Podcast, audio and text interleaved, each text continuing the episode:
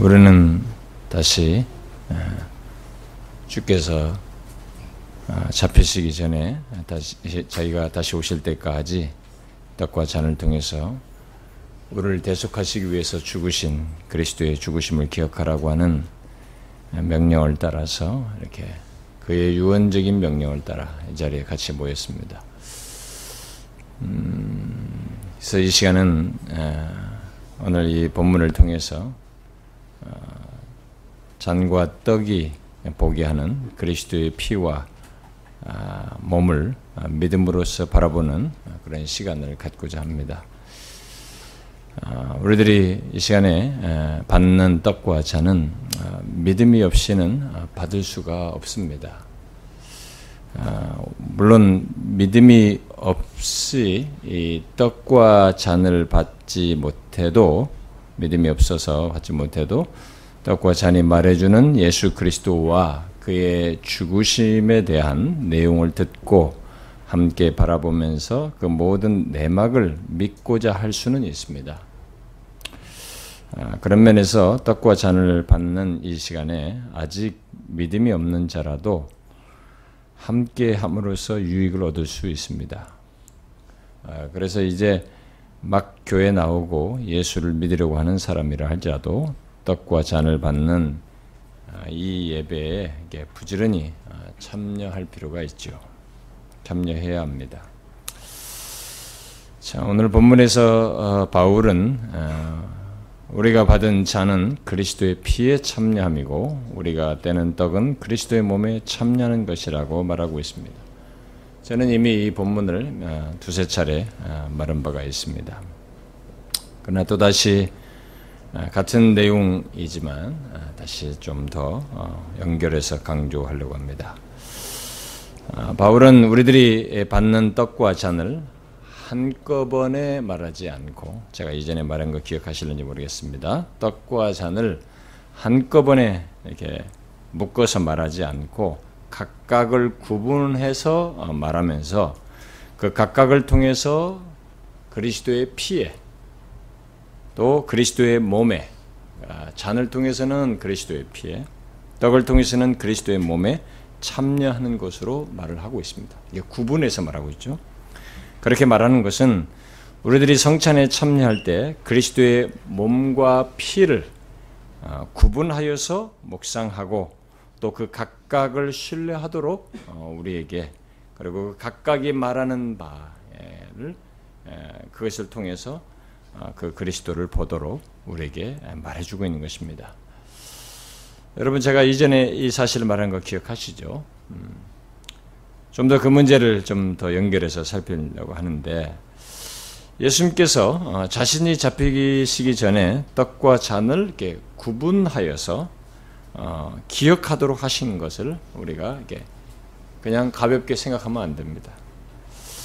어, 지난달에 살핀 제가 마태복음 26장에서도 언급을 했다시피 예수님은 먼저 떡을 가지사 축복하시고 떼어 주시면서 이것은 내 몸이다 이렇게 말했습니다. 그러고 나서 또 잔을 가지시고 감사기도 하시고 이것은 나의 피, 곧 언약의 피이다. 라고 말씀하셨습니다. 그 사실에 근거해서 지금 바울이 얘기하는 겁니다. 이 본문은. 그 사실에 근거해서 바울은 본문에서 그 둘을 구분하여서 떡은 그리스도의 몸에 참여하고 잔은 그리스도의 피에 참여하는 것으로 말을 하고 있습니다. 성찬은 음, 하나의 의식으로 어, 어, 받고 참여하는 어, 자리가 아니고 만일 그렇게 의식으로 받고 참여하는 사람에게는 아, 지금 이렇게 각각을 구분해서 각각에 참여하는 것으로 말하는 이런 내용이 자신에게는 별로 별 의미가 없는 것으로 여겨질지 몰라도 사실 예수님부터 사도 바울이 가르쳐 준 바대로 이것은 굉장히 중요한 의미를 가지고 있습니다. 구분해서. 주님은 또 바울은 그 사실을 알고 우리들이 성찬에 참여할 때마다 이 둘을 믿음으로 구분해서 봄으로써 예수 그리스도와 예수 그리스도 그분과 바로 그분의 죽으심을 기억하도록 하고 있는 것입니다. 이 둘을 구분해서 묵상하고 우리들이 믿음으로 그 둘에 다 참여하는 것이 중요한 것은 그 무엇보다도 우리를 위해서 죽으신 분이 죄 없으신 하나님이시지만 하나님의 아들이시지만 실제로 우리들과 같은 몸 바로 몸과 육체와 피로 구성된 인성을 취하시고 죽으셨다라는 것을 말해주기 때문에 중요한 것입니다. 아, 이것은 그냥 하신 것 같지만은 뒤로 이런 것을 기념을 하면서 상, 반복적으로 의식화하게 될 때 생겨날 수 있는 문제까지 다 예상하시고 가르쳐 주신 것입니다. 실제로 역사를 보면 이런 주님의 의도와 사도 바울이 가르쳐 준 바와 그것을 깨닫지 못하고 이탈해 가지고 사람들이 이렇게 어, 그러한 예수 그리스도를 이해를 못하고 어, 그는 하나님이 어떻게 육체를 입을 수 있느냐 라고 하면서 육체를 천시하면서 어, 그는 영으로만 계셨던 분으로 이렇게 말하면 영주주자라는 자들이 어, 일어났고 그래서 2, 3, 4세기에 영주자들이 상당한 무리를 이뤘어요. 기독교 안에. 예, 그 정도로 어, 벌써 예견을 한 것입니다. 주님께서. 그래서 떡과 잔을 구분한 것은 하나님의 아들이 바로 우리와 같은 몸을 지니시고 바로 이 몸과 피로 육체와 피로 구성된 인성을 취하시고 우리를 대속하기 위한 온전한 죽음을 당하셨다라는 것을 드러낸 것이었습니다. 그래서 우리들이 이 시간에 받는 떡과 잔은 우리의 죄를 대신 지시고 죽으시기 위해서 하나님의 아들께서 육신을 입고 오실 것이라는 앞선 예언대로 실제로 인성을 취하셨다라는 것을 증거해 줍니다. 최근에 살핀 빌립보서 2장 말씀대로 하나님의 본체이시지만 진실로 자신을 비워 사람들과 같이 되셨고 사람의 모양으로 나타나셨다라는 것을 이 떡과 잔, 몸과 피의 구분을 통해서 말해주는 것이기도 합니다. 그리고 바로 그 죄 없으신 하나님의 아들께서 우리와 같은 몸과 피를 지닌 인성을 취하셔서 우리의 죄를 지시는데 조금도 부족함이 없는 완전한 참 하나님이심에서 참 사람으로서 죽으시고 어, 우리를 구속하셨다라는 것을 말해주는 것입니다. 히브리서 기자는 어, 히브리서 10장에서 하나님의 아들께서 육신을 입고 이 세상에 임하신 일과 관련해서 이렇게 기록하고 있어요. 오직 나를 위하여 한 몸을 예비하셨도다. 라고 한 고백을 거기에 기록하고 있습니다. 하나님께서는 우리의 죄를 대속하기 위해 특별한 한 몸을 바로 죄 없는 완전한 인성을 취하시고 이 땅에 오셔서 우리를 대속할 그런 한 몸을 예비하셨다는 것을 말하고 있습니다. 특별한 몸이죠. 그리고 실제로 하나님께서는 그 예비한 한 몸을 우리 죄를 대속하기 위한 속죄 제물로 죄가 없는 조건을 가지고 속죄 제물로 어, 삼으셨습니다. 그래 진짜로 예수 그리스도는 그 예비한 그 한 몸을 들이셨습니다. 그러므로 이 땅에 오신 우리의 구원자는 영주의자들의 말대로 영으로만 임하신 분이 아니라 우리와 같은 몸과 피를 가진 그런 인성을 취하시고 오셔서 자신을 제물로 들으셨다라고 하는 것을 말해 주는 것입니다. 우리들이 이 시간에 떡과 잔을 받을 때 바로 그것을 기억해야 됩니다. 아, 나는 다 알아요. 뭐 당연히 예수 아, 예수님이 어, 몸을 찢고 피를 내서 그분이 인성을 취하셨죠. 아, 여러분 이런 정확한 이해를 바탕으로 하여 예수 그리스도의 구속의 은혜를 풍성히 알고 믿는 것과 그렇게 피상적으로 그렇다라는 것을 알고 믿는 것 사이는 다른 거예요. 그리고 이 문제에 대한 정확한 이해와 신앙에 따라서 이단이 나뉘는 것입니다. 그래서 인성을 부인하는 자들이 이단이 되는 거죠. 정확하게 이해하지 못하고 하는 사람들이 예수 그리스도의 이 온전하신 참 사람이요 참 하나님이심을 정확히 이해하지 못한 사람들이 이단이 되는 것입니다. 그래서 요한일서에서 그걸 얘기하잖아요.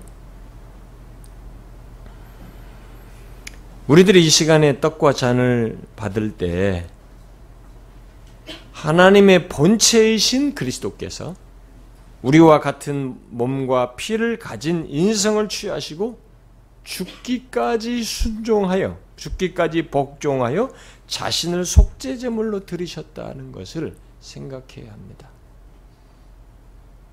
우리와 같은 몸과 살을 가지고 육체를 가지고 죽기까지 복종하여 속죄제물로 그 예비한 한 몸 한 자신을 들이셨다고 한 것을 생각해야 합니다. 하나님께서 예비하신 몸, 그러나 우리와 같은 몸과 피를 지니되 죄는 없으신 이 완전한 인성을 지니시고 이분이 죽기까지 복종하신 것입니다. 그 몸을 속죄 제물로 드리는 그 죽음까지 기꺼이 이렇게 아, 순종하셨던 것입니다.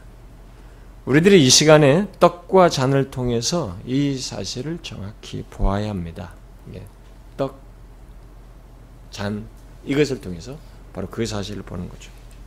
하나님의 본체께서 결국 하나님 자신께서 우리와 같은 몸을 이렇게 지니시고 우리의 죄를 지시고 죽기까지 순종하여 몸을 찢고 피를 흘리심으로 우리를 완전히 죄에서 구원하시는 대속한 일을 행하셨다. 그런 자기 몸을 속죄제물로 들이셨다라는 것을 보아야 하는 것입니다. 특히 그 몸은 하나님이 예비하신 한 몸이에요. 그렇다고 몸뚱아리만을 드렸다는 게 아닙니다.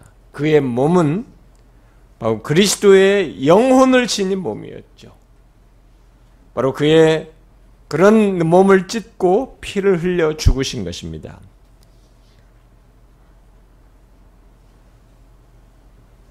우리를 대속하기 위한 그의 죽음은 그렇게 몸을 찢고 피를 흘려 자신 전체를 속죄 제물로 드린 것이어서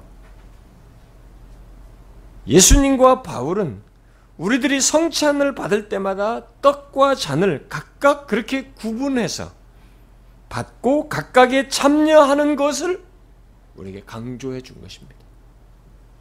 그런 명확한 인성, 예비된 몸을 우리를 위해서 죽으셨다. 예. 인성을 취하셔서 죽으셨다는 걸 그렇게 구분해서 각각을 각각에 참여하는 것으로 지금 말을 한 것이.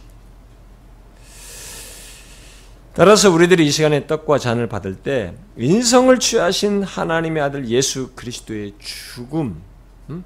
그 완전한 우리와 같은 몸을 지니시고 인성을 취하시고 죽으신 하나님의 아들 예수 그리스도의 죽음이라고 하는 것을 생각을 해야 됩니다. 우리가 받는 떡은 예수님께서 말씀하신 대로 그의 몸이고 잔은 그의 피로 세운 새 언약입니다.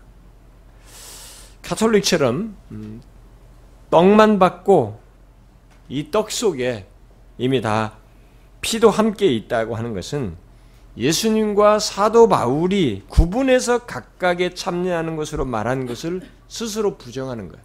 그래서 여러분 가톨릭 가보면은 이게 조그마한 이걸 떡, 입에다 탁탁 하나씩 넣어주죠.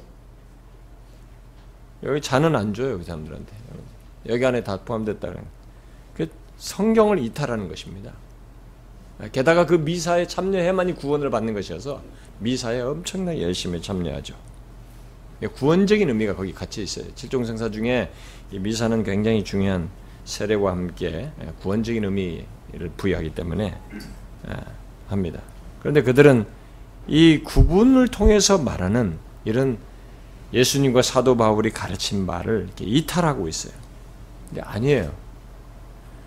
하나님의 아들께서는 어,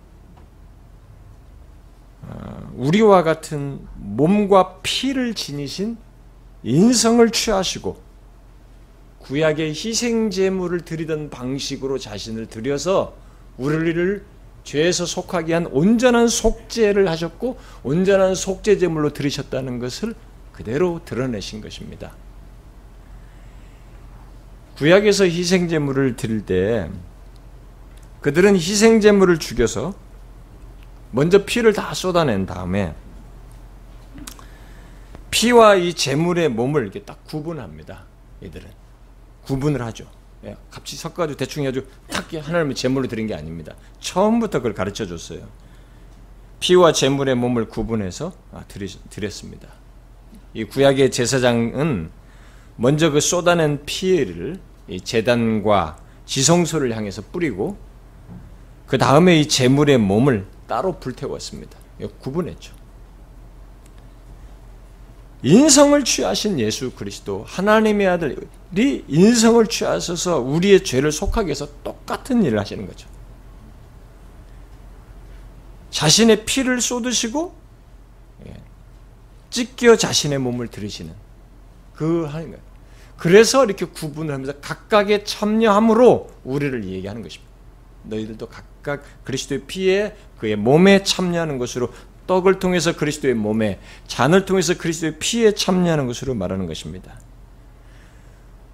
이런 사실을 통해서 성경이 이미 예언된 상징을 통해서 말한 것에서부터 성취와 성취 후에 우리에게 가르쳐 준 이런 방식까지 계속 우리에게 말씀하시는 것이 하나님의 아들이 진실로 우리의 죄를 대속하기 위해서 예비된 몸, 인성을 취하시고 우리와 같은 이 육체와 피를 지닌 그리고 영혼을 지닌 채 우리와 똑같은 그런 조건을 가지고 완전한 대속자로서 우리의 죄를 대속하시고 죽으셨다. 완전히 예비된 몸 속죄제물로서 그가 죽으셨다라는 것을 말하는 것입니다. 그래서 우리의 죄를 대속하기에 조금도 흠이 없고 완전한 자격과 조건을 가지고 그가 우리를 대속했다라는 것을 말해 주는 것입니다.